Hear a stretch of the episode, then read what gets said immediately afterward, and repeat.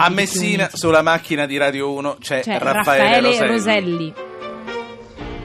Buonasera. Raffaele, buonasera. Siamo qui. È Siamo stato a difficile Messina arrivare partendo- a Messina, è stato un lungo viaggio oggi. Una, una bella galoppata in macchina perché partivamo da Calatafimi. Dove vi siete presi una grandinata, mi di palermitana che è bella trafficata verso l'ora di, l'ora di cena, quindi, però siamo arrivati, siamo qui da pochi minuti e abbiamo preso l'appuntamento e sono con noi no, due ospiti che ti presenterei subito. Enzo Caruso, il direttore del Museo Storico di Fortecavalli, buonasera. Sera. E Attilio Borda Bossana invece è un collega giornalista che però poi chiameremo, mh, ti spiegherò in quale veste. Buonasera. Buonasera anche a voi. Allora, siamo arrivati qui e, e diciamo subito che siamo di fronte al porto, all'ingresso del porto, e di fronte a noi c'è Forte San Salvatore, una fortificazione che ha a che fare con Garibaldi. Eh, perché Enzo Caruso? Beh, questa è un'antica fortezza costruita da Carlo V che mh, venne presidiata poi dal- dai Borboni fino al, al 1861. È, è stato il penultimo baluardo borbonico a cadere prima dell'unificazione d'Italia. Stranamente perché insomma, quando arrivarono i garibaldini un paio di mesi e mezzo dopo no, lo sbarco a Marsala, praticamente eh, l'esercito era già in ritirata, l'esercito delle due, delle due Sicilie, però fecero un patto, andatene senza combattere, ma rimase questo presidio. Sì, il, il patto venne firmato il 28 di luglio, i Borboni dovevano rimanere presidiati all'interno ecco, della, della fortezza con 400 cannoni a canna liscia e oltre 4.000 soldati con l'impegno di non sparare sulla città.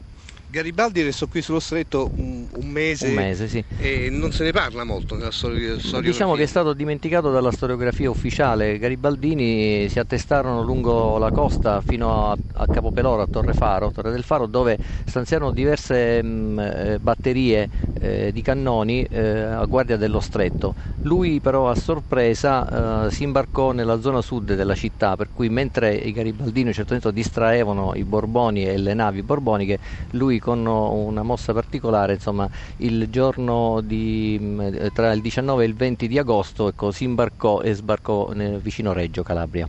Ecco, questa è la, la storia eh, di Garibaldi sullo stretto, però voi ricordavate questo, questo evento tragico dei primi anni della storia, di- dei primi decenni della storia d'Italia, il terremoto del 908. Fu però anche il primo caso in cui eh, nacque una specie di protezione civile italiana. Beh, intanto il giovane Stato italiano si riunì eh, intorno a questa grande tragedia ecco, grazie all'esercito che eh, un- unificava eh, persone provenienti da ogni parte d'Italia e grazie alla disciplina e all'organizzazione militare fu possibile ecco, questo primo esempio di protezione civile sul territorio nazionale.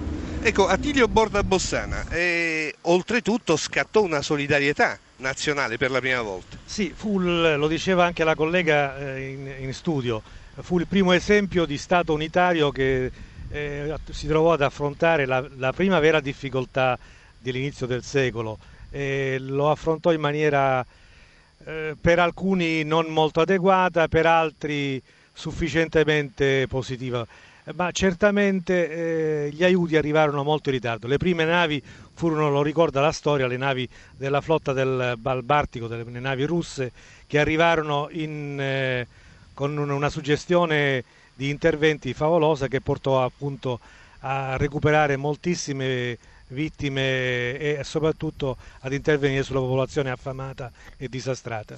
Ecco, eh, Attilio Borda Bossana ha, ha pubblicato anche delle, delle- delle pubblicazioni straordinarie sul- sulla storia di Messina 908, però l'abbiamo chiamato anche perché è una storia personale, di famiglia da raccontare, un trisavolo.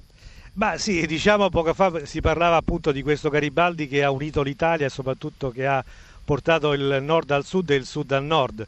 Ecco, io sono un esempio vivente, sono praticamente un eh, pronipote di un garibaldino non figurante tra i, tra i mille che sbarcarono a Marsala perché Sì. era uno dei 60 che andò a Tala- sbarcò a Talamone e poi fu eh, ferito durante una battaglia nel- nello Stato Pontificio e da lì, eh, grazie a una suora Sì. eh, che intervenne a favore di questo Tommaso Borda Bossana, di originario di Barge, in Raffaele. provincia, eh, Sì, eccolo. Noi, eh, a me dispiace interrompere il tuo ospite, ma eh, dobbiamo cominciare a salutarci e la macchina deve cominciare a ripartire da, da- da Messina. Quale- come I proseguirà che- il tuo itinerario? Dunque, noi attraverseremo lo stretto adesso e praticamente proseguiremo verso Cosenza e domani abbiamo un appuntamento alle 9 di mattina con voi a Sax- a Saxarubra perché abbiamo Vallone di Rovito, la storia dei La fratelli patria dei Bandiera fratelli bandiera. Buonanotte e buon Esatto. viaggio.